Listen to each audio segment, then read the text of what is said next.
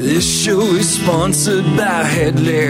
Headley, just like a condom, he covers our motherfucking show with love. So, hello, Path Girl. How are you today, sexy pants? I am doing very well, Mr. Sexy. I love the accent. Do you love the accent? Do you love how I talk to you in my sultry, passionate voice? Oh, yes. Do, do talk some more, Maurizio. To talk dirty to me that way. I want to take you to the laundromat and put you inside of a dryer with seven pounds of mayonnaise. Oh, Spin you around. oh. And then maybe place my penis somewhere near that whole thing that I just described. oh, that sounds amazing. I'm getting all hot and bothered. I really think we should stop this now Yeah, it may go getting even weirder than it already is. before any more listeners shut the fuck off. Let's just start a show. Okay. The following show is for mature audiences only. Listener discretion is advised. And if you don't like it, please go fuck yourself. One, two, three, four! Do you feel your sex life is quite lame? Scared that your desires might be strange? Come and join the kinky world of play. Perverted Podcast. Hello and welcome to Perverted Podcast, the show where we explore the adventures of the kinky lifestyle, sex, and the human mind. Recording live on Zencastr, I'm Path Girl in my wonderful apartment. And I am Count Boogie in the library. Oh, we're in the library. Oh, yes, it's a very, very dignified day. We're going to be talking about some wonderful things today. Yes. I am very excited to have you with us here today, Path Girl. Kathy, of course, is still handling her stuff, but pit Yes. bulling where necessary. she added some pit bull into uh, a conversation about something I talked about last week that I am not going to talk about this week because uh, we're moving on. Uh, we're hearing the magic, but you have some exciting things to share about. Me, myself, doing pretty good. Um, I've been doing a lot of radio, writing a lot of comedy. I'm getting better at it. And uh, the radio station that I work for, uh, my boss there is now trying to somehow finagle me a place to live, which would require me uh, to leave uh, Southern California, which there's Mhm. so much for me here right now that uh, I would hate to have to go. You know, all these wonderful parking lots that I sleep in, and you know, my food banks and stuff like that. It's going to be a real, real, real stretch to leave. Yeah. But but uh, but no, it'll just be obviously better if I'm indoors. I can do so much more work, Right. and uh, so I'm excited about that. But you are the star of Potato Mayhem right now because the long-awaited vampire glove scene hath taken place. Yes. Oh, it was amazing. Oh gosh, it was so amazing. so spill, spill the beans. Spill, spill. Okay, girlfriend. So I've been playing with my top now, eh, probably about six months. And one of the first times we met, he had never seen vampire gloves before. And the place where we met, I happened to have my play bag in the car because I was going to see the guy that I was dating at the time. And I showed him both pairs that I have. One is basically a smaller pair with smaller tacks. For people who don't know what vampire gloves are, they're leather gloves and they have these metallic tacks on the fingers and palms and you could use them for sensation play to either scratch or kind of just lightly caress or even kind of push the tack slightly into the skin to give like a prickly sensation.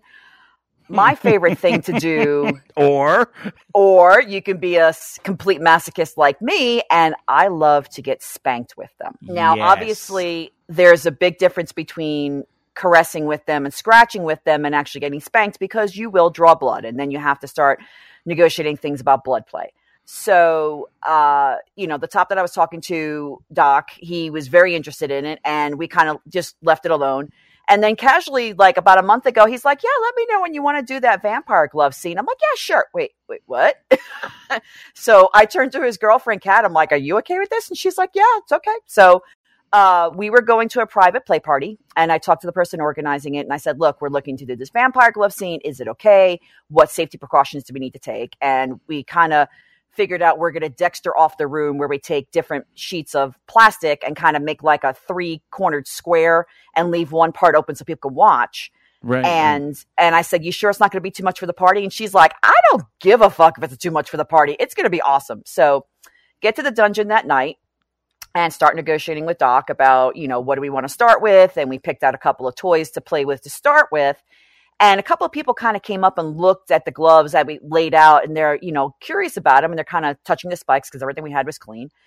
And they were just like, wow, that's kind of intimidating. I'm like, yeah, I know. So you will just wait. oh, I have been waiting for this for pretty much as long as I've known Doc. And it's just, it's one of my favorite activities to do with my tops and doms. But it does take a lot of trust. And obviously, like I said, you're playing in blood. So you have to, there's a lot of talk that has to go on. So we start the scene with a couple of toys and we had agreed let's start with the thinner pair with the smaller tacks just to see how it is because he's never played with them before and he was a little apprehensive. So he starts caressing me with the glove and kind of and this is also by the way the first time we ever played topless because I was wearing a lace bra, lace and metal tacks, it's just going to tear the bra. So I was like, okay, sure, let's sure. play topless.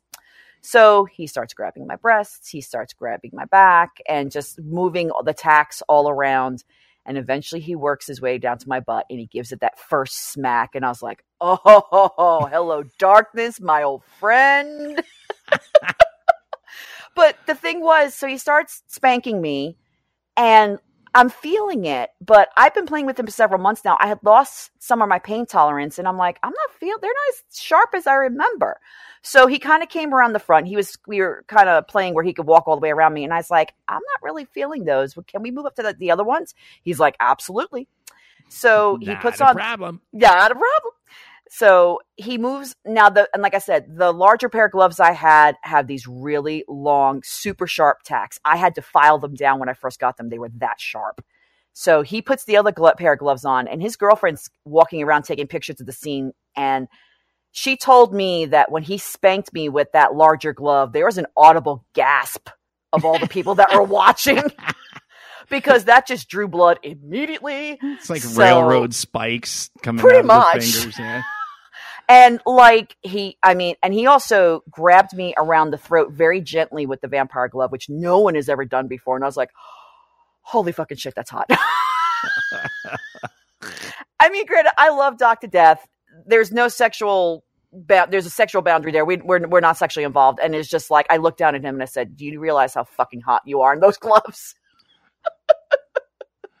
You're so got me some spank fodder for oh, later. Wow. Yes. A thousand times yes. So he's spanking me and spanking me. And I finally get to the point where I start getting spacey and like he starts realizing, all right, it's probably time to take her down. And he takes me down off the cuffs and he puts his arms around his neck. Uh, and like my knees had locked up because it was just like I was standing there like in such like ecstasy. It's just like I can't sit down. My knees are locked up. So I kind of had to like force my knee down so I could sit down in a chair behind me. And they had put a puppy pad down behind me to catch the blood. And I sat there for a few minutes. I couldn't even get my eyes to focus. It was just so much yummy chemicals running through my body. It was such an amazing experience where it was just like, it was a, fir- a lot of firsts for us, but it was just like, I have never played that hard with vampire gloves ever before. And it was a, in a really intense, erotic scene so then finally I started coming down and usually with Doc, I'll kind of go to this little aftercare room where there's couches and I kind of stood up from where I was sitting and I pulled the puppy pad off and there was just a ton of blood. And I was like, holy You're not going to sit on uh, couches. well, no, no, I had, I kind of couches pu- for Path Girl. I had puppy pads everywhere I went for the rest of the night. I was a responsible player. But um, so then we kind of sat in the aftercare room. We were talking about. He's like, "That has got to be like one of the top five scenes I've ever done." He's like, "Thank you so much. That was amazing." And we were just kind of talking about all the great things about it, and um, it was really. I, I, still have marks. It's like over a week later. I still have marks on my butt. well, one of the things that was great is you were uh, nice enough to send an audio clip of your first uh, experience taking a shower after the 5,000 holes in your ass uh-huh. vampire glove play. So I'm just going to go ahead and play that now. Okay. So here we go. I am stepping into my shower and close the curtains, water on the floor, And okay, so I'm under the water in the front, which obviously isn't bad because I don't have any vampire glove marks on the front. And it is going to absolutely suck for me to turn around right now, but I need to wash my skin to make sure it doesn't get infected. So this is going to suck so bad. But okay, here we go. All right, I am turning around. Holy fuck! Holy fuck! Holy fuck! Oh shit! Shit! Shit! Ow! Ow! Ow! Ow! Ow! Ow! Ow! It is a thousand fucking needles in my ass, and that is not good. I just had to jump out of the water stream because holy fuck! Damn it! Oh. Okay. Okay. I have to go back under get clean. Oh, fuck. All right. Here we go. Ah, fuck, shit, ah, shit, fuck, needles, pins, scrapes, ow, fuck, oh, God, I can't even stand there for more than like three or four seconds at a time because it is just literally somebody just jabbing a thousand needles into my butt. Oh, play with vampire gloves, they said. It'll be fun, they said. Yeah, alright, alright. One last time, and I'm gonna grab some soap to try to wash my skin because just I need to wash it. So let's add some soap into the mix. Oh, God. All right, here we go. Ready?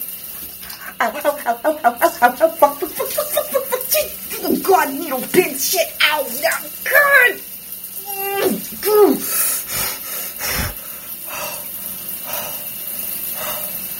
Okay. Last night was fun, but I don't know if it was fun enough for this. Ow. You big oh. ham. I didn't really ham it up that much because it was a thousand needles in my ass. It was oh my god. Oh, that's great. that is great. Oh, well, Put there's this- one of there's one Go other kicker to this though. So Doc, when he plays with me, and when he plays with any bottom, he has a habit of kind of wrapping himself around his bottom's body and kind of hugging on them and kind of you know feeling on them and being sensual. We didn't realize until after the scene was over, we cleaned up and got dressed. I walked out to the little common area where there was some food and stuff, and I got some something to eat. He, I see him walk into the bathroom, and then he walks out with a bewildered look on his face, and he starts walking toward me, and the light starts getting brighter. He was wearing all black, and he was covered in my blood. Oh, there is no safety. oh, oh, and um, he just looks at me and goes, "I hope I don't get pulled over on the way home because I have some splaining to do." He's all, I can't sit anywhere. Did now? Did he have puppy pads? Well, I mean, the, the the blood got absorbed by all his clothes, and it was on the front. There was nothing on the Right. back, so he was able to sit down in other places, and he was obviously careful about like you know hugging on people and stuff. But it was just kind of like I just told people at the beginning of the scene, I'm like, "You want to see my STD card? Go ahead." Yeah, it's a risk aware consensual kink. That's for Mhm. goddamn sure. People that I mean, once again, you try to do as much, and it sounds like you, you know, with your puppy pads, and you guys were responsible. You talked to the uh, the manager of the function and let them know what was going on. Yes. You you marked the area off in plastic and tarps. You did everything right that you could do in a non-surgical setting but it is Right. a 100% fact no matter how hard you try uh, no matter how hard you try it is not a surgical setting it is not a 100% sterile environment you do the best you can but there are risks involved and people going to dungeons where that type of play where almost any type of play goes on you are you cannot expect 100% safety Right. uh, at any time for anything. If someone canes somebody and there's a little bit of blood, that cane's flinging blood all over the room. There's yes. that's just uh, the the shitty truth of that. But you do the best you can to to mitigate that. There's the public service announcement. Uh, disclaimer uh, for people that are like, "Oh my god," but uh, but that is awesome. Oh, it was amazing, Boogie. I wish you could have seen it. Oh, That is so. Well, I saw the pictures Yes. afterwards, and I'm like, that is because you know I've seen a number of vampire play scenes. I've never done vampire play because I don't have gloves, and I think it's pretty safe to mention with all of this involved, those are your vampire gloves that are Yes. only used on you, mhm. and uh, and obviously you negotiated with your top that he was willing to wear those, and. uh and so that's it. It's not like, oh, hey, can I borrow those? I want to try those on my board. yeah. No, no, no, no, no, no, no, no. Those are mine. I mean, granted, multiple tops have used them, but I disinfect them. I mean, we even disinfected them that night at the dungeon, and the next day I pulled them back out to condition them, and there was still blood on there, so I had to basically sure. re-clean them again and then condition them just to make sure that everything is safe. yeah, know? absolutely. But just um, so many holes in your butt. Oh, oh, just oh, so, so many. many um, the afterlook, the picture was so awesome. I'm like, that was a vampire glove scene where they did not uh, dilly dally. There was no mm-hmm. dilly dallying in that scene. You know, because I've seen a lot of people do vampire play scene where it's a couple swats and you let the blood run down the leg mm-hmm. and you know it's kind of hot. But this was a there's a lot of holes there. Oh, oh yeah, yeah. Like I said, this is the hardest I've ever used these gloves, and it's just it. I, I, didn't even feel it at the time that I was playing that hard, and it was just like, oh my god, this is so fucking amazing. that is amazing. That is that is just top to bottom an amazing scene, and everything seems to work out. Yes, uh, very well. And once again, just a, a great example of doing your absolute best to make sure that the safety is taken care of and and that way you can just get on to having that kind of scene. That's that's great. Yes. Good, Thank you. Good stuff. You how many times did you masturbate thinking about that scene? I played the fifth on the grounds that might incriminate me. I needed new batteries. Let's just put it at that. ah, bravo, bravo. FetLife is the place where unicorns play, but then they fuck each other in the ass with their horns, cause that's the kind of freaky shit that happens on FetLife. For your peace of mind, please know that the author of every post we just talk about on the show has specifically granted us permission to do so. Thank you. Well said. Well said, Kathy. Kathy fill in liner reading person. do you practice that in front of the mirror? And like no, I have it written in front of me. I have it written in front of me just to make sure I don't, you know, and I have it broken up a certain way so I make sure I hit every spot. nice, nice. I'm glad to see you're working at it. Your enthusiasm is noted by the perverted podcast listeners and myself. thank you. So this is a good post. This is actually a post that you brought to me. Yes. Um, and uh, well fitting along with the vampire glove scene that I think the post goes right into it. This is from, uh, I believe it's Kaya that's what I thought too. Yeah, I think Kaya or Kaya, C A H Y A, whatever. Uh, just real pretty name. That's what I used to to call Bunny in in one of our characters when we had our little band. Her character was Aww. Kaya, but it was a different spelling. But anyway, Kaya writes, "My masochism is my choice, not my trauma." Which right, right there. Let's just go ahead and stop and talk for about an hour on that. But yeah. this this was a well written post, and I'm going to chop the whole. I think when Kathy used to talk about how she had to butcher things, and she always was the one to do it, and I'm like, oh, okay, well, you know, that's probably a pain in the like when there's so much stuff in a post. Mm-hmm. And you're like, uh, uh, you can't. There's no way. That's why we posted on FetLife Yes. Uh, in our sticky notes on our Perverted Podcast Fet Life page. So, and we're just going to touch on the things that I think that you and I can uh, respond the best to. But it's a great post, and it goes something like this what I am going to read. Yes, I am a masochist. No, I do not enjoy pain just for the sake of feeling pain. There are other reasons that I willingly allow another human to beat me or cause me to suffer in other ways. First, let me say this, though. I am not mentally corrupt.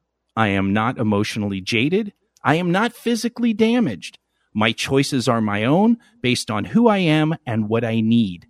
My childhood was good. I was not abused, and I had many friends who loved me, and I loved them.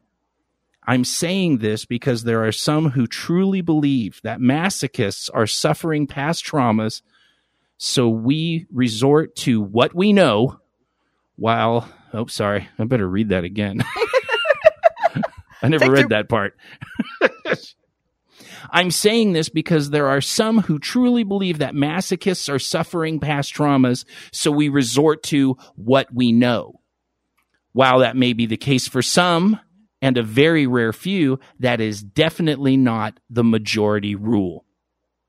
She then goes on to post uh, very well broken down, like sections, multiple oh, sections yeah. of what her masochism about, why I suffer for myself, why I'll suffer for him, why I won't play for you. She has like five seconds sections. So right. I'll post that up and you guys can read that. So first, I wanted us to get into the obvious, mm-hmm. which is masochists are all broken. yeah, no. so, do you want to start with that, or? Uh... I, I, I have so many. I love this post. I, I have so many thoughts on this post. I just want to channel my inner queer eye for the straight guy and just scream at the top of my lungs, "Yes, queen!" Um, I, yeah. I mean, just to give you a little backstory for me, I am a masochist. It took me many years to admit to myself that I was a masochist and the fact that I like receiving pain from my partners. Now, granted, I'm the person that when I stub my toe, I cry like a little bitch.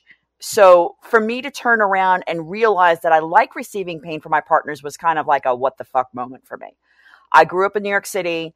I was exposed at a very young age to all flavors of the LGBTQ rainbow and alternative lifestyle. And I had an idea of what BDSM was from TV and, you know, things I got exposed to you fast forward to my adult life and sexual experiences, and I start playing around with spanking and choking and bondage and the sex that goes along with it. And afterwards, I would be physically drained, ecstatically happy, and just lying there in what I used to call afterglow. And you always hear about in the vanilla world about incredible sex, and afterwards, you guys are they're exhausted, and you're cuddling, and there's this little glowy kind of thing. But it wasn't until I started re- researching lifestyle that I realized that that was actually subspace and it finally clicked about, oh, all, I'm doing all these risky things that are pushing my body, and that's subspace. But then I made that realization of, okay, I like doing all these weird and strange things. I must be fucking broken. There's yeah. something wrong with me. I mean, I didn't have a perfect childhood. Nope, most people don't.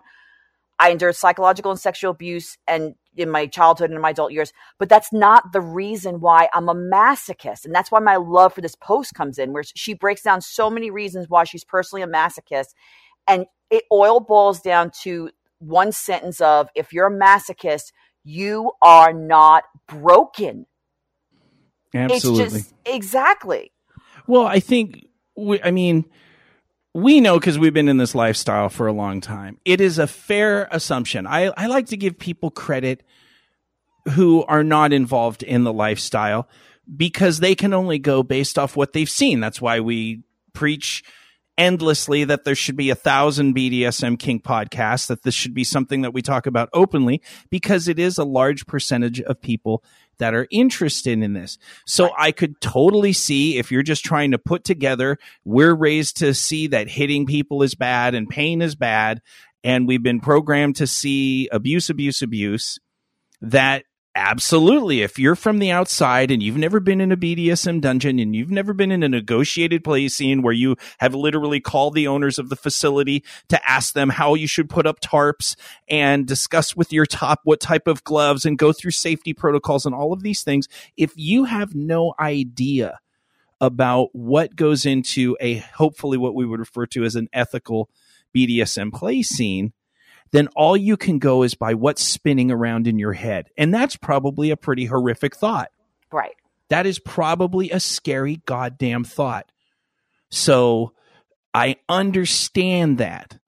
But we're here to tell you, as people that are in the lifestyle that are hopefully doing this in a more ethical way, just like this poster said, it is the minority of people because sure in every group and we go to the journal of sexual medicine study that was put out a couple years ago that basically killed uh, that helped kill BDSM and kinky sex and rough sex as a pathology, which was listed right. in the D, what the DSM five or whatever, right. um, the psychological you know pathology you know book and it was taken out of there as a pathology as long as it's done in this way that we talk about in the lifestyle with you know compassion and negotiation and consent and those types of things. Exactly. So the statistics show that the number of people that were abused that get into kink and BDSM is really no different than any other group. Group, grope, grope? any other grope, Freudian slip, any other grope, anywhere where people grope people, like the Catholic Church, um, any group, including churches, including churches, bowling leagues, Halloween hunt groups, poker group, you know, any place where people congregate, it's a pretty normal average of people that have an abusive past or have been abused in the past and that they they're doing that thing. So that being said, I come from a background where I did have abuse in my life. So I am the go to for the people that want to have what's called like a confirmation bias. I watch Neil deGrasse Tyson a lot. He teaches me fancy words. Um, confirmation bias is when you have a thought in your head and you're just looking for the thing to prove it. You know, like the world is flat, and you're like, oh, I stood at the beach. Look, see, it looks flat. So it must be flat. No, and then you don't have to search anymore. So I'm not a good person. That's why I'm so grateful for Kaya to write as somebody who had a normal childhood, who had a healthy childhood, who had love in her life, that this is still something that is passionate for her. Because then what that does for me, and hopefully what we can explain to the non kinky people that listen to our show, is these types of activities, these visceral activities, if you take out the sexuality alone, are very normal for our species, for our biology. Visceral activity between human beings is celebrated in our culture. Are tackle football players all abused? Are people in mixed martial arts abused all right. come from abuse and trauma any mm-hmm. high exertion any high exertion exercise have all those people been abused? Have you ever tried to ride up an eight mile hill on a bike with a teeny little seat shoved up your ass? Let me tell you something man. That's masochism. That yeah. is straight masochism and it's masochism for a goal. You're willing to go through that pain in order to achieve a higher state of awareness a challenge for yourself and or just an endorphin rush. Yes. And that's what people do. So now if you add eroticism and sexuality to that, it's not that big of a jump to think of it like that. Does that make sense? Yeah, I mean, it's you know, there's a lot of things in her post that I identify with and it's just and you could even flip it around and say that people who are sadists and like to inflict the pain, you're not fucked up either you know, both sides of the slash are you're consensually coming together and one person likes to inflict pain, one person likes to receive the pain, and it's this marvelous symphony of putting two people together and creating a scene. I mean, it's you know i'm a masochist because i love that rush of the of the body chemicals i love when i go into subspace my brain goes completely silent for days and it's all my anxiety just melts away. And the pain that i get you know for days later it's it's a reminder of that awesome thing. And you know it's it's just an amazing thing that two people can do together to have two halves of a whole that fit together. Absolutely. And and kaya wrote something in her post under her uh, my masochism part one why i i'll suffer for myself. And she says i'm an overthinker Physical pain helps slow my thoughts down, sometimes clearing my mind completely, like you just said. Oh, in yes. a state of mind, I can relax. And I keyed in on that because I'm like, that's not just for masochists. Mm-hmm.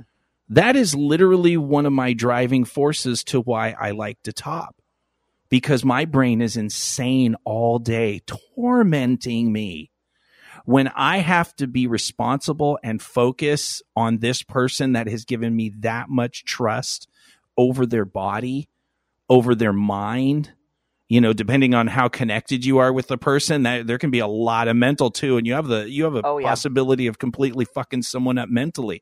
So that's an incredible responsibility. When I'm in that, and especially when I was playing with more than one person at the same time, that just literally doubles it and triples it because every aspect of who I am that you can't think I can't you can't casually just beat someone and then like, you know, not think about your regular life. Yeah. For me it is an absolute I so related to that because that's my thing as a top. I get to not have boogie crazy brain when I'm playing. I don't and think I you've just, ever talked about that. I mean, you've that. I've ta- that, that I talked how, about probably yeah. Little. Well, the, the, your brain. I mean, I I know on the submissive side, but I mean, like I know there are tops that go into what's called top space, where it's just like they get tunnel vision and they're you know get hyper focused. But I didn't realize that for you that it kind of quiets your mind as well. That's awesome. Oh, absolutely, absolutely. And then of course, when you talk about top space, Um, there are tops that literally just get loopy space, like it can be dangerous. Mm-hmm. Like there's been tops who have gone so into their, tra- I mean, it's uh, in a sense, and, and I'm going to talk about this with Sunny in the next segment, who's into hypno kink. It's a trance. And that trance gives you the ability to literally just leave the world and other parts of your brain open up that show you things that that allow you with all the chemicals and endorphins and all of that stuff comes uh, for a lot of people a lot of visions a lot of being able to just leave the world and actually see things real hallucinations or like body hallucinations where you feel certain things and you identify them but you maybe don't see them like swimming in chocolate or uh, i think uh, sunny wrote down some things about bubbles and stuff like that maybe she'll talk about in the segment that we do Mm-hmm. But uh, this is the ability for people to literally leave Earth in a hopefully safer, sane, and consensual way. It is much more, the pain is just the vehicle for a lot of people. You know, right. you have you have monks go on the mountains. You know, we talk about that. Monks go on the mountains oh, yeah. and have to spend like three years smelling Himalayan yak pee. You know, so they can clear their mind enough to go into that trance state and then become at one with everything around them. We kind of cheat. We're able to do it a little bit quicker with pain because just like when you stub your toe, everything that you're thinking about in your life ends at that moment. Paying your bills, who you're going to vote for, you know, yeah. taking care of your kids. When you stub your toe on that coffee table, pain is the default. Right. It takes everything and you are only focused on that. So if you can do that in a more constructive way where there's a build and stuff like that, you can really go to another world. And I think that's the biggest draw from what I've seen for most people that play is just that escape, that pain, yes, or that giving pain is a doorway to a more open part of the mind without having to use drugs or alcohol. Because it's cleaner than drugs and alcohol and the hangover is is much less and you actually remember more of it and it's less selfish because when you're high you're all about your high that's a whole nother topic um, which is why I, I, don't like you know didn't like playing high Mm-hmm. So this is a great topic. Oh my god, I, there's so much. I, I just want to hold this post up to anybody who judges somebody in the lifestyle and go, "This you need to read this. This was an awesome, awesome post." This is an awesome. I have one more point that I'll make before before we end, because you know we just tried to basically justify what we do and against the people that say that we were all abused and that people who are into BDSM have all been abused and and I'm going to add something else, which I've started on this campaign recently in shows. So what? What if it's true?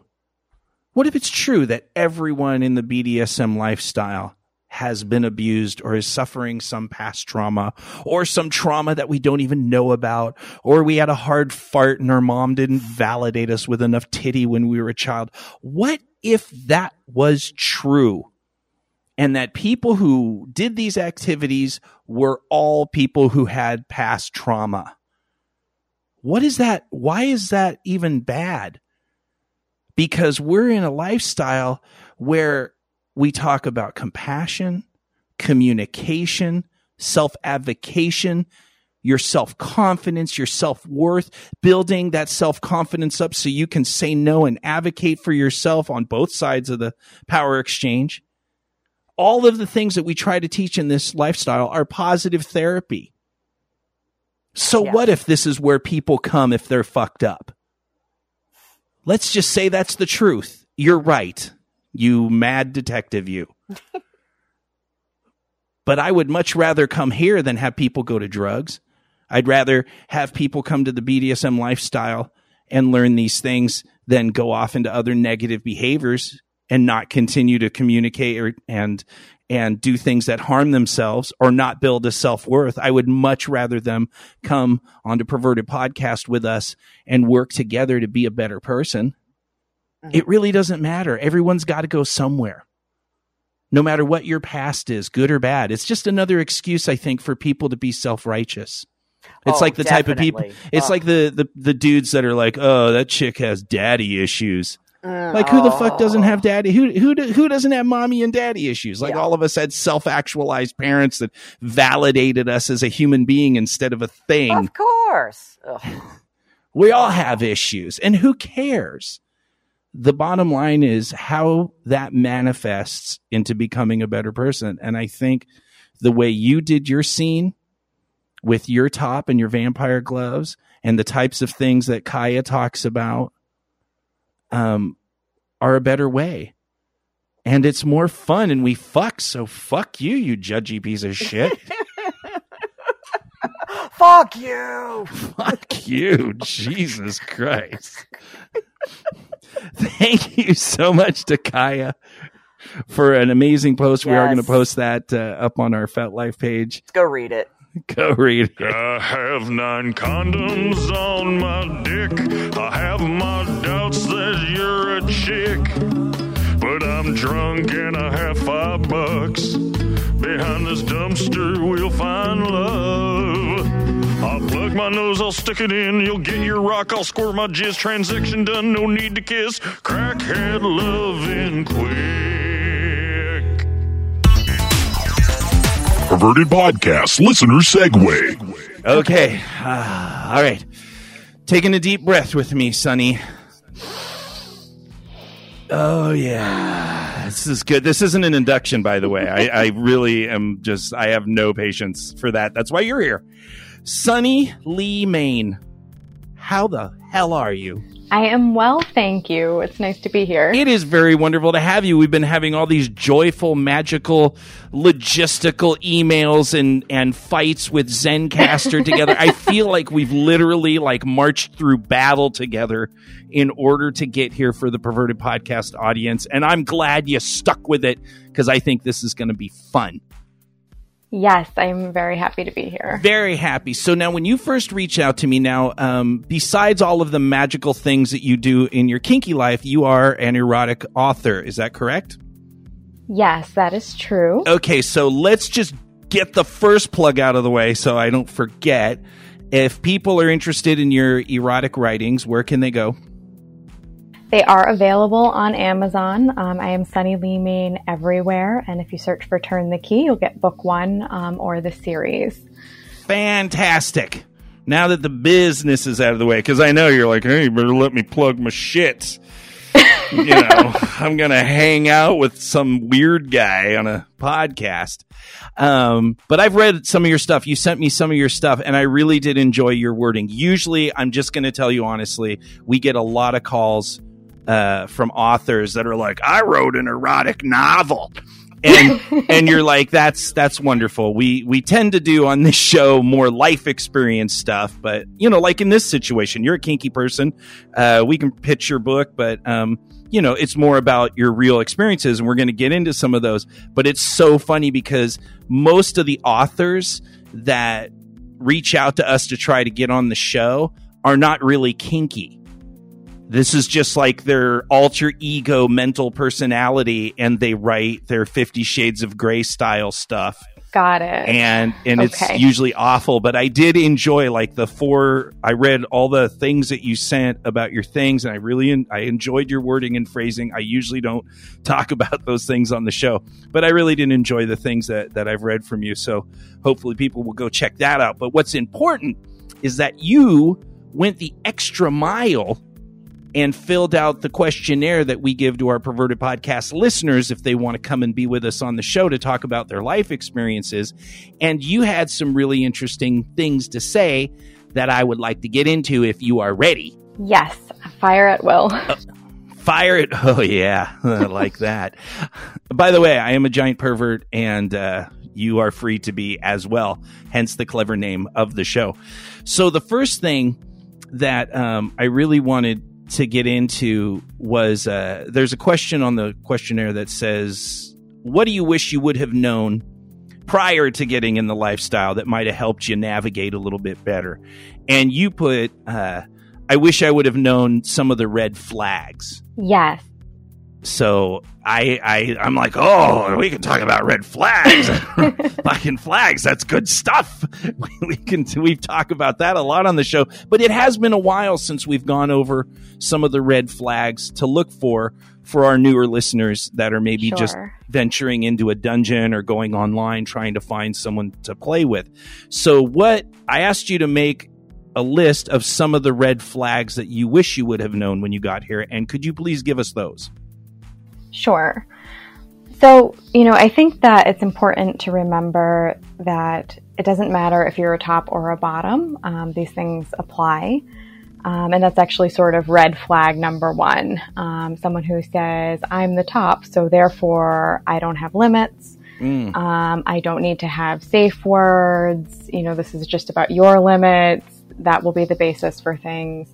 Um, to me, that's a giant red flag because I think that in kink and DS, there's um, a really important dynamic of trust, and it has to go both ways. Um, so, you know, I am mostly dominant. I do have a dom myself, and whether I'm topping or bottoming a scene, I have to have trust that my partner will use their safe words.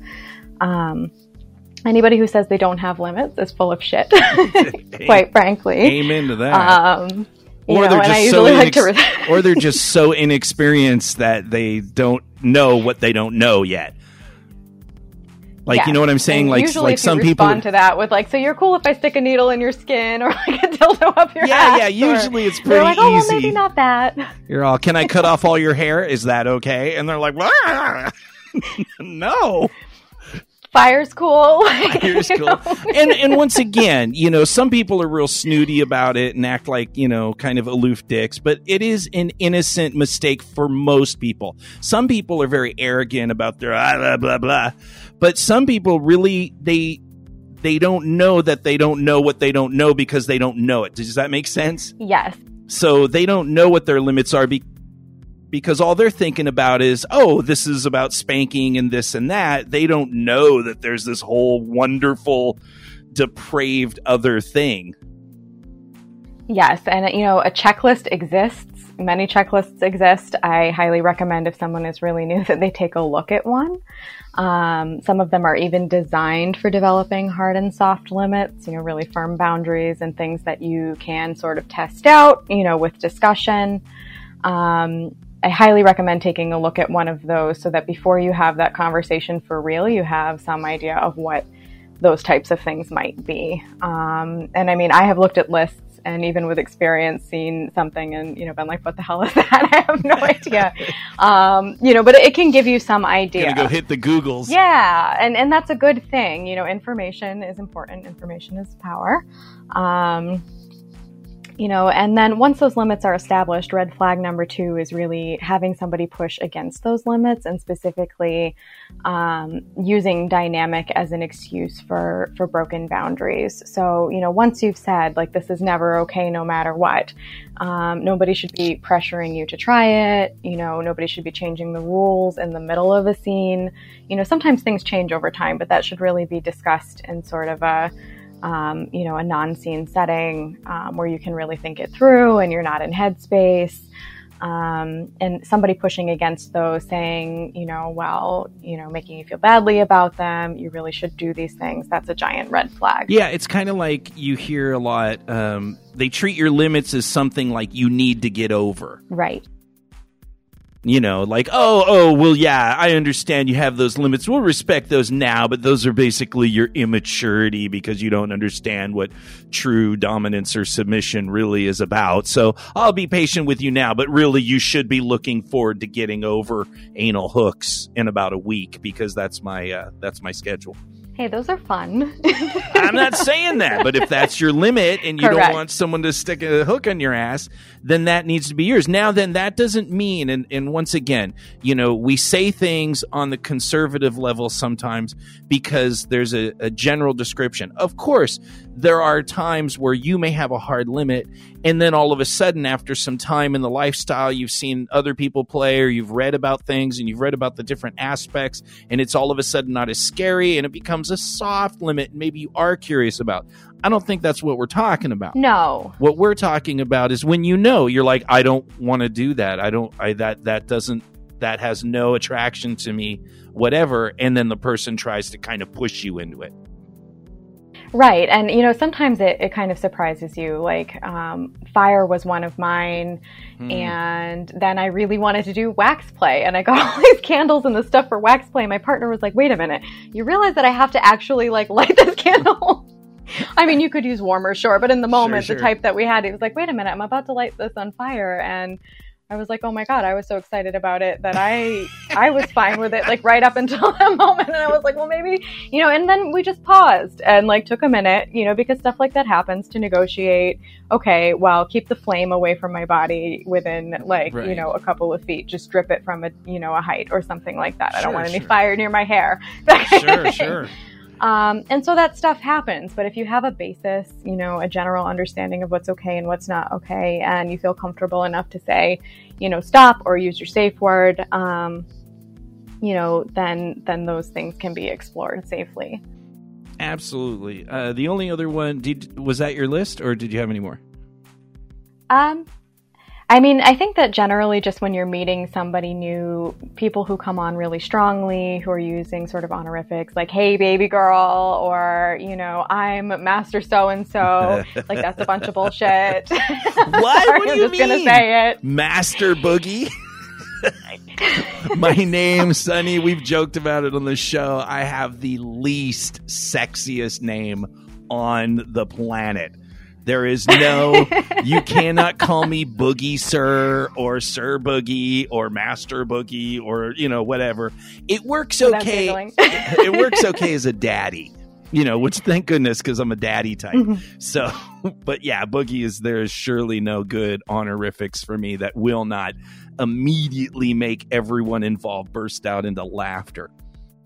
Yes. And I, I, think that the thing that's important about that is that, you know, on a broader level, um, somebody who you don't know making assumptions about you know who you are what you like to be called you know not asking for your consent before they engage in something that is generally reserved. Um, you know most people are very serious um, you know, when they're in the lifestyle about who they'll call master or sir. It's not sure. something that's taken lightly, or it's in, you know, a, a sandbox of, you know, for this time limited period, you know, these are the things we're going to say. It's not something that you just approach someone with. So talk to people like they're a human being. right. Know? Now, then, once again, Sonny, to out my stupidity and vulnerability, um, there is a thing when I used to be online before I got on the lifestyle you had kind of an assumption that oh when we're we, you know we're role playing I, I wasn't like disrespecting the person but i just kind of assumed oh that's how it works because of my ignorance like well obviously you're a female so obviously you got to be a bottom because that's what everyone says which is cool because i don't want to be a bottom um, so you know but it wasn't it wasn't malicious it was just i was literally ignorant mm-hmm I literally thought so. So you would use things, you know, like you would have like two emails with someone, and then you're like, oh, you could see you're starting to flirt in that way, mm-hmm. and then you're like, okay, well, you know, call me sir, I guess.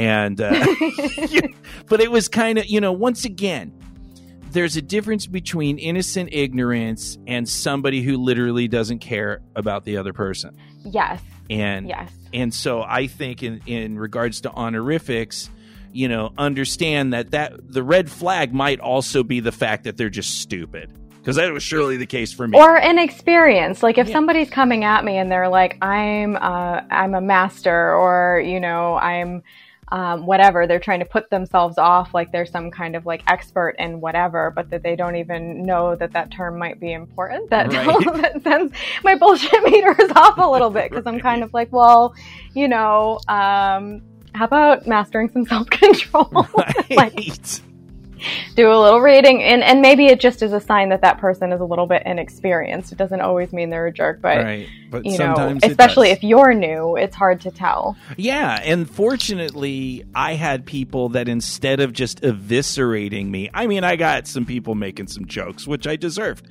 um, but there were people that were like hey new guy um, here's you know this is a bigger you know bigger picture. Some people take these things like collars and pets and you know all of those things. There's actually people that this is their dynamic. This is their thing. And it's important to understand that not everyone is in a role play. It's not just a funsy role play for some people. This is actually how they run their relationships.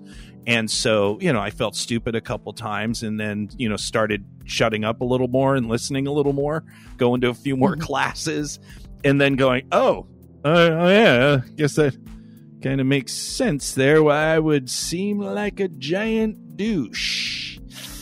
Okay. Yeah, and I, you know, I always recommend if you're in a situation that's new, like you're walking into a dungeon, it's your very first time, whatever it is, you know, like explore, be excited about that, but maybe just take a moment to like look around and observe how other people are behaving, what are they doing, and you'll start to notice that there's sort of like an ebb and flow and a, a, pattern to things. You'll notice that if a scene is going on, other people are, you know, mostly keeping a respectful distance and they're not interfering or trying to insert themselves. And there are places where it's okay to have conversation with somebody and places where you should probably be quiet because you're, you know, you're disturbing something. And right. just take a minute to like look around, kind of see what the vibe is, what other people are doing. Get the lay um, of the land. And you can learn a lot. Yeah, just get the lay yeah.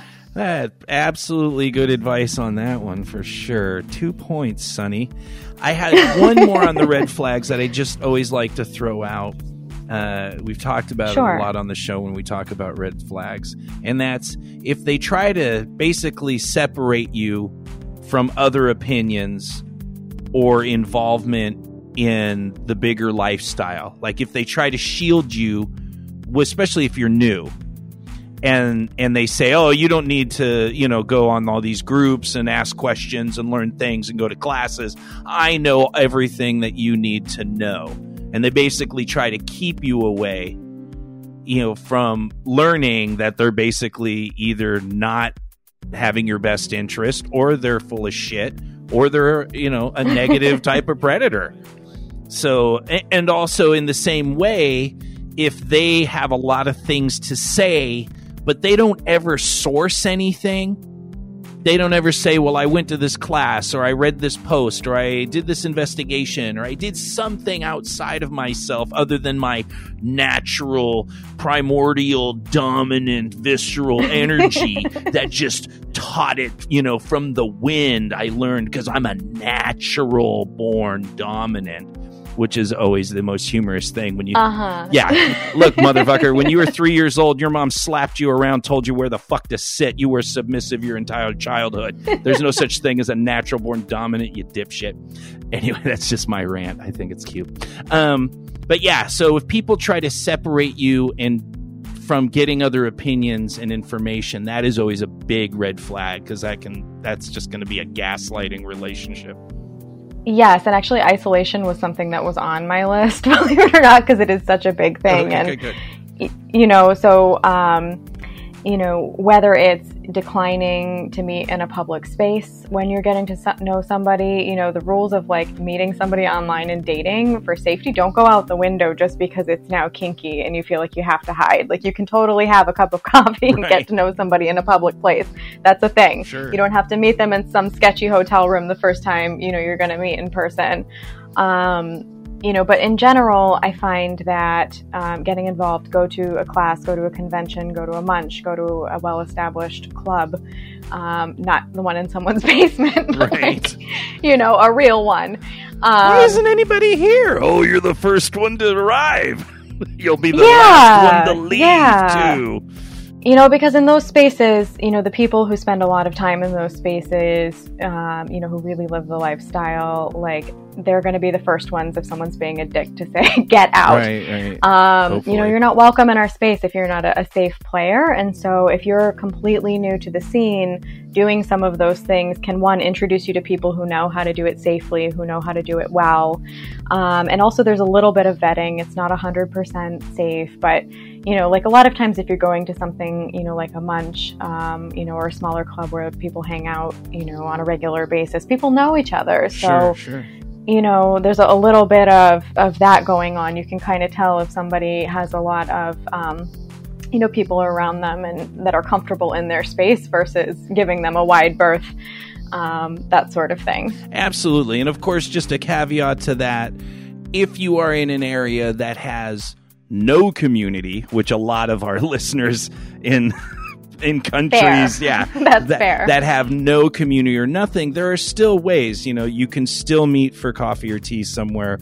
You can still be in public. You can still create bonds with people in FetLife groups of similar interests mm-hmm. that you can learn from and accountability and let them know, hey, I'm going to meet this person here. There are still safe. You can still have a safe call with your friends yep. or people that you trust that can say, hey, I'm going to meet this person on a date. You don't have to tell them it's a kinky date. You can just say, I'm going to go meet this person. You know, there are, even if you don't have a community. And, and once again, I also have to caveat, not all communities are well run and some of them are negative and controlling and whatever. The hope is, is the more opinions that you get, the safer you can be because you're going to hear that you deserve to be empowered and you deserve to be able to speak for yourself and to advocate for yourself. Yes, I agree. And I, I, think I take for granted sometimes that I live in a community where there's a lot of kink. So it's not that hard um, for sure. But I think, you know, the more of these things that you can do, um, you know, whether it's virtual, you know, or, or in person, um, nothing is ever going to be 100% safe. There's always going to be risk. And I mean, that's the same for, for scenes, especially when there's edge play involved. Um, sure. But it's a calculated risk, and you take the precautions that you can and, and you do the best you can.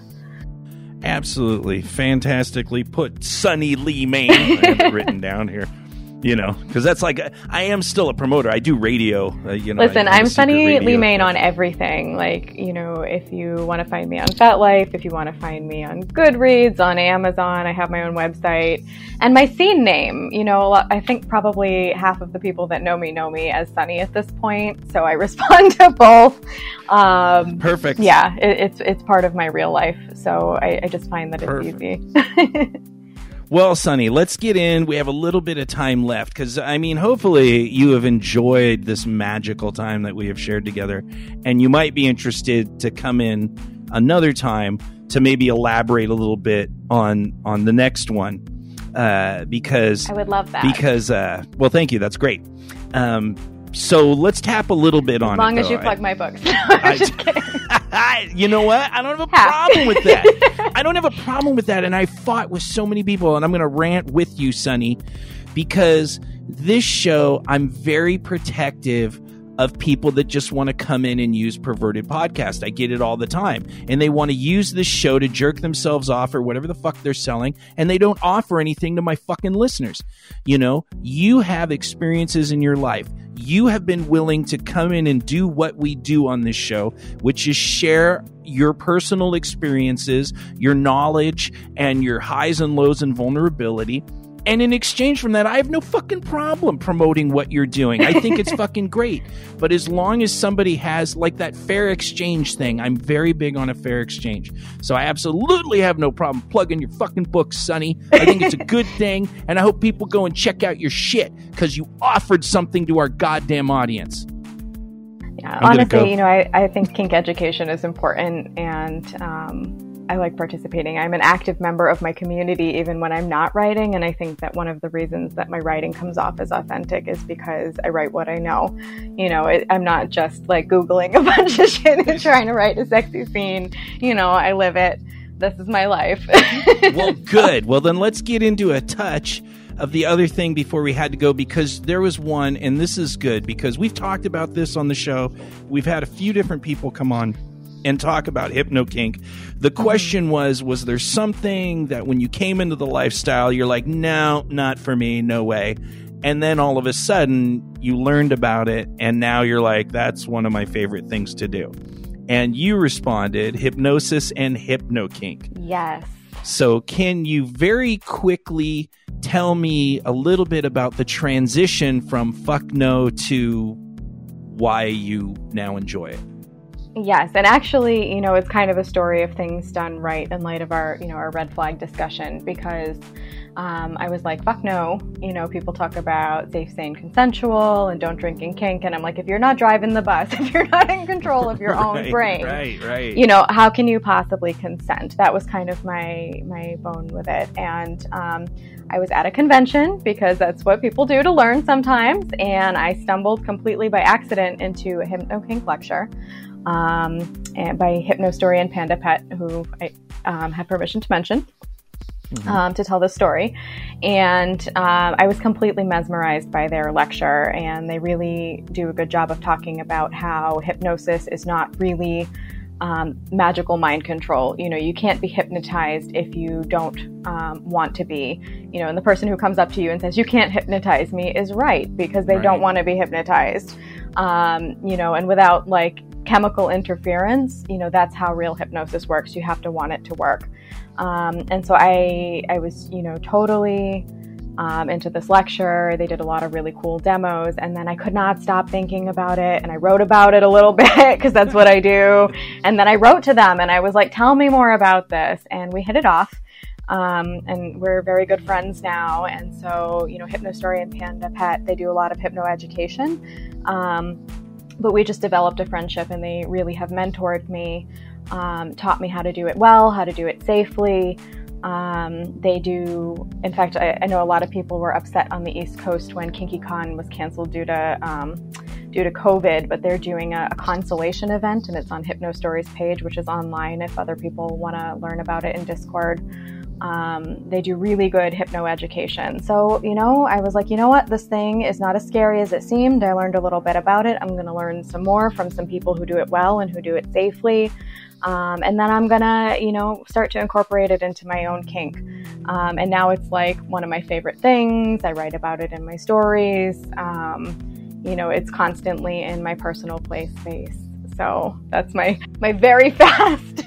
That is lightning uh, speed. that is that is a very very good lightning fast description of that transition and education. So let me ask uh, a couple more quick questions. Um, what type of headspace did you because there's a lot of different types of minds i'm so grateful that you said if you don't want to be hypnotized you're not going to be hypnotized that is uh, so many people fight against that before mm-hmm. they learn more about this modality so for you what type of mind do you have that led you to be able to go into trance um I'm actually a control freak. I'm like very dominant. Um, so to give somebody control of my mind requires a lot of trust, um, and I don't usually bottom for people who I don't, um, you know, really care about and know really well. Um, but um, you know, I started with, you know, I already have a meditation practice and a mindfulness practice. Um, so I responded really well to sort of guided meditation into trance. Um, and then I find it's like riding a bike. Once your brain learns how to drop into trance and it knows what that feels like, it becomes easier. And then you can get into things like rapid triggers and, um, you know, things that, you know, your partner might do that sort of automatically um, induce trance um, on a rapid basis.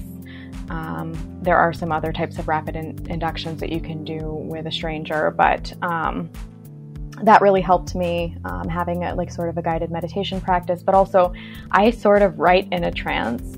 You know i'm like i step into my stories and you know if my character is drinking a glass of wine like i'm sipping that right bank bordeaux you right, know and right. and and i'm really sort of having a sensual experience um, that the character is having when i'm writing. Um, i'm sure people will now read stuff and like kink out on that but um, that's okay um, but I think that I, I, I trance when I write. So well, I think in general, like I've even heard in in classes on on hypnokink, that most people understand the concept of a trance because we do get so involved in a movie or a book or some type of activity that we're doing where we literally just become almost otherworldly and our focus becomes so engrossed in that that there's that peace and that calm, that homeostasis is where we really just stay in that moment. So I think most people can conceptualize it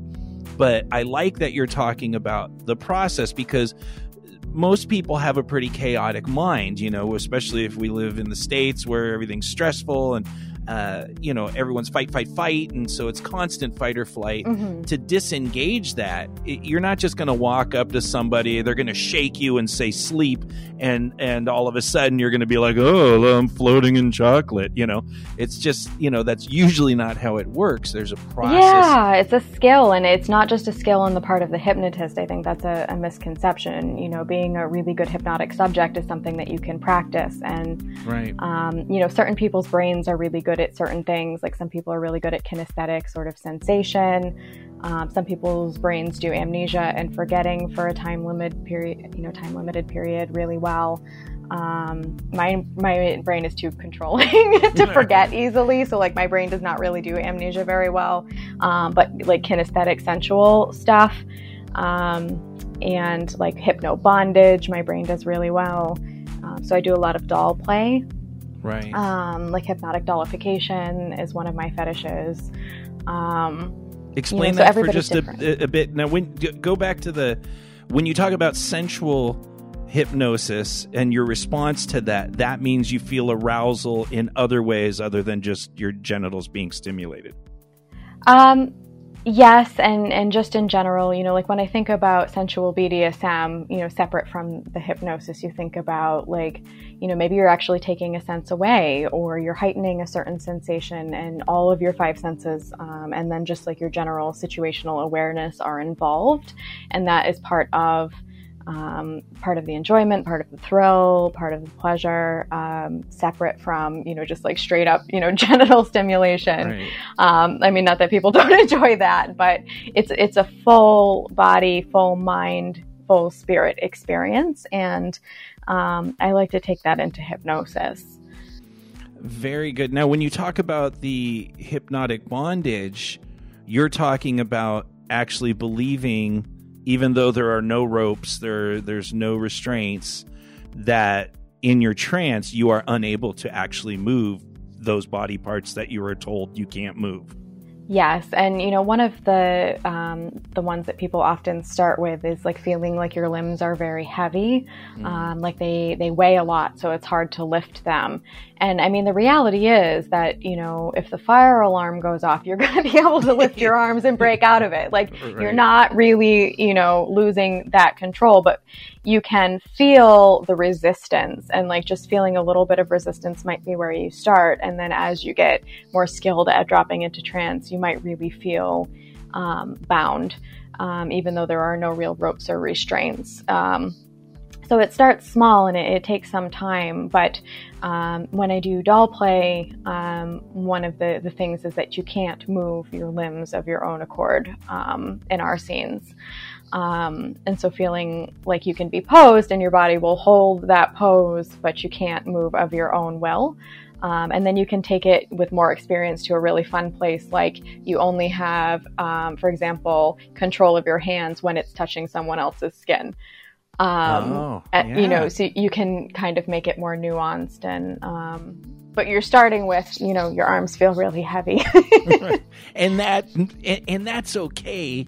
One yeah. of the things that I love is is whatever level you can get to you're allowing your mind to relax and you're yeah. allowing yourself to not be in your bullshit.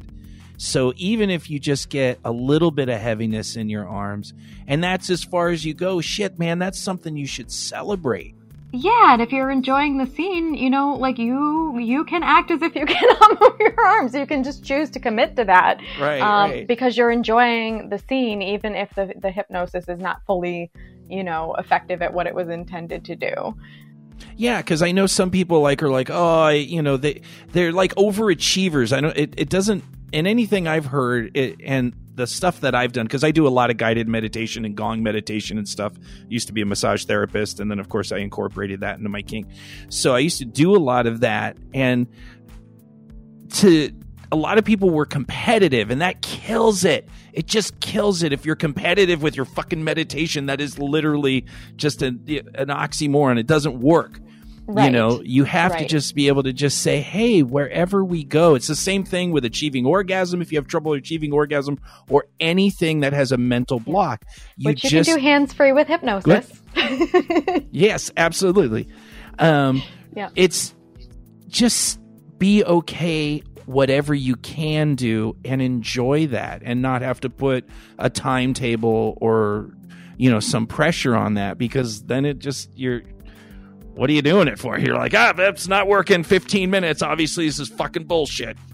Right. I mean, your Dom telling you you're not allowed to move your limbs, you have to maintain this position, like that can be sexy on its own without any hypnosis. So, yeah. you know, even if the goal is hypnotic bondage and where you get to is my arms feel a little bit heavy, but my Dom has told me not to fucking move and I have to have some self control, like that's still a really hot scene if you don't get in your head and you're like, it's not working and, you know, this right. sucks because it's not working right away, you, you know, or it's not like magic.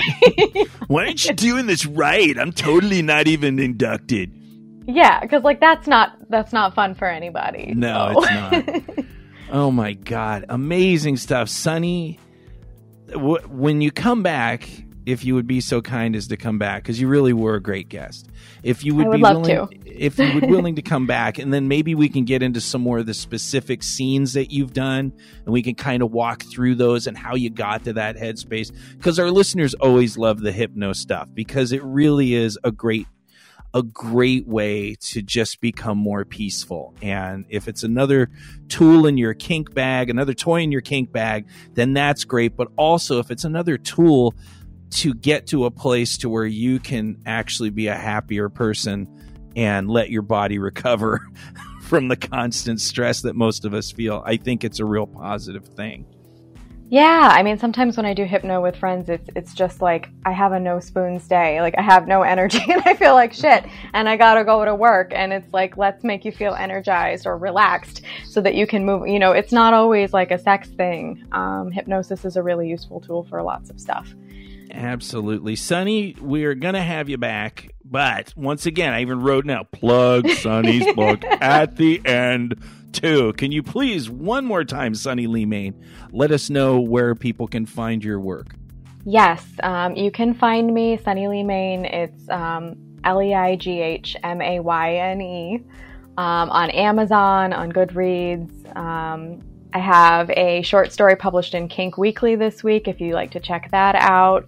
Um, you can see one of my erotic short stories there. I have my own website, um, sunnyleighmayne.com, with, with links to lots of those things. So I'm on FetLife under that name. Pretty easy to find. My books are pretty cool, I think. I don't want to sound totally conceited, but I, I do write what I know. your you know, life so, will be changed. Yeah, and uh, you know all of my books are are. Um, gender and queer inclusive. Um, I identify as pansexual myself and polyamorous. Um, and so I like to bring a lot of that to my writing. And so I hope folks enjoy them. Be nice if you write reviews. Sunny, thank you so much for being here. We're going to close out the show, but man, it was really great to hang out with you, and we'll see you on the next time. Great. This was really fun. Thank you.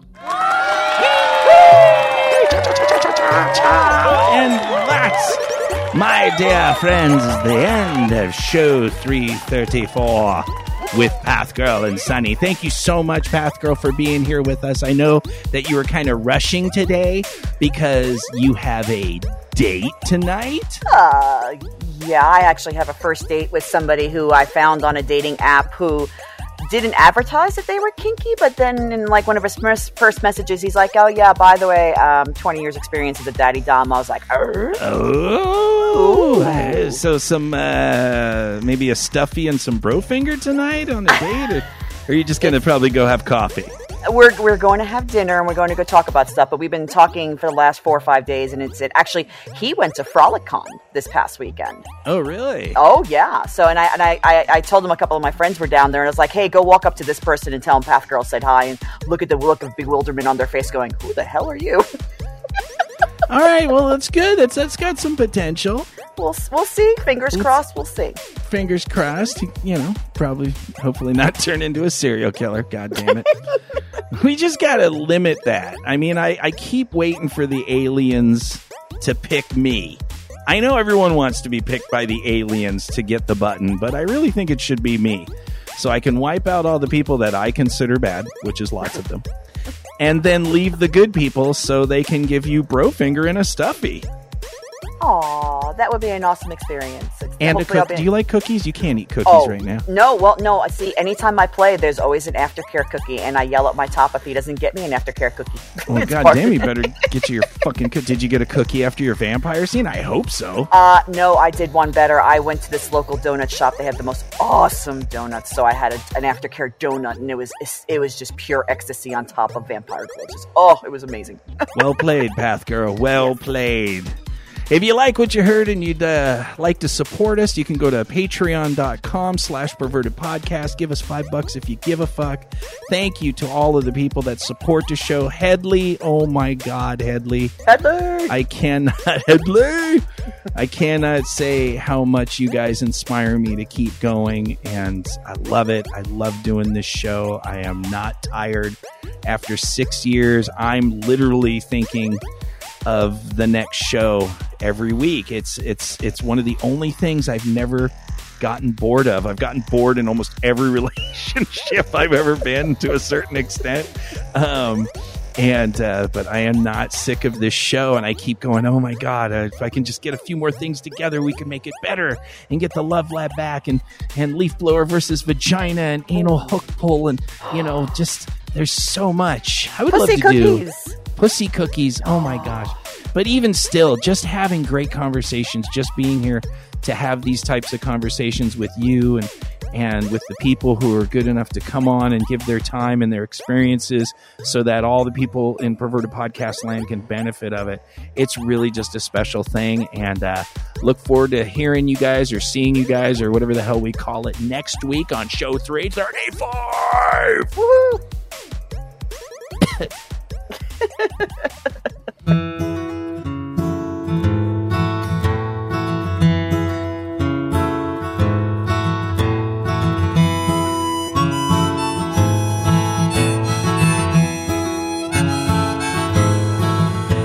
This diner I'm sitting in ain't no fine French restaurant. These eggs taste like they've been run over by a truck. I stare out the window that could use a good cleaning. My mind is a blur like a carnival of lights.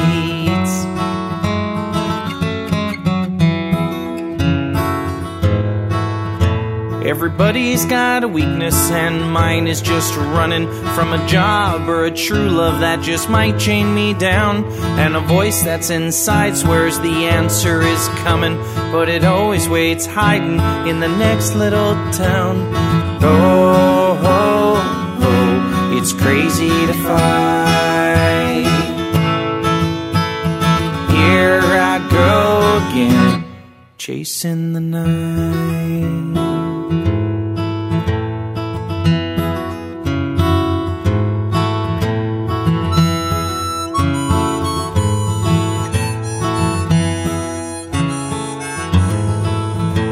What seemed like an eternity was only a moment when I tasted this kiss from a goddess of the sky. And I chased her lush garden straight down to the fire where it burned and I screamed and I lost with all my might.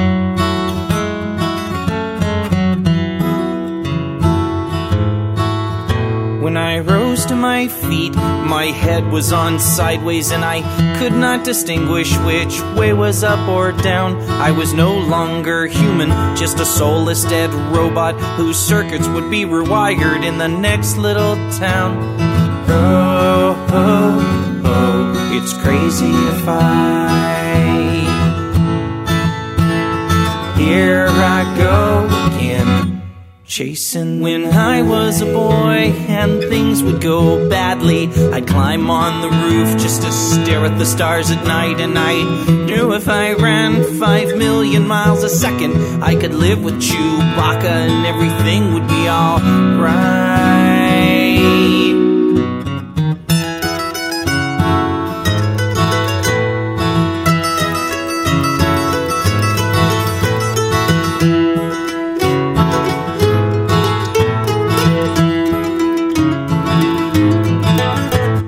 Treasures of a lifetime lay buried in a true heart, but I've been distracted still looking for a map or a sign from the heavens and a bright neon sign that says, Boy, stop your running, though I haven't found it yet.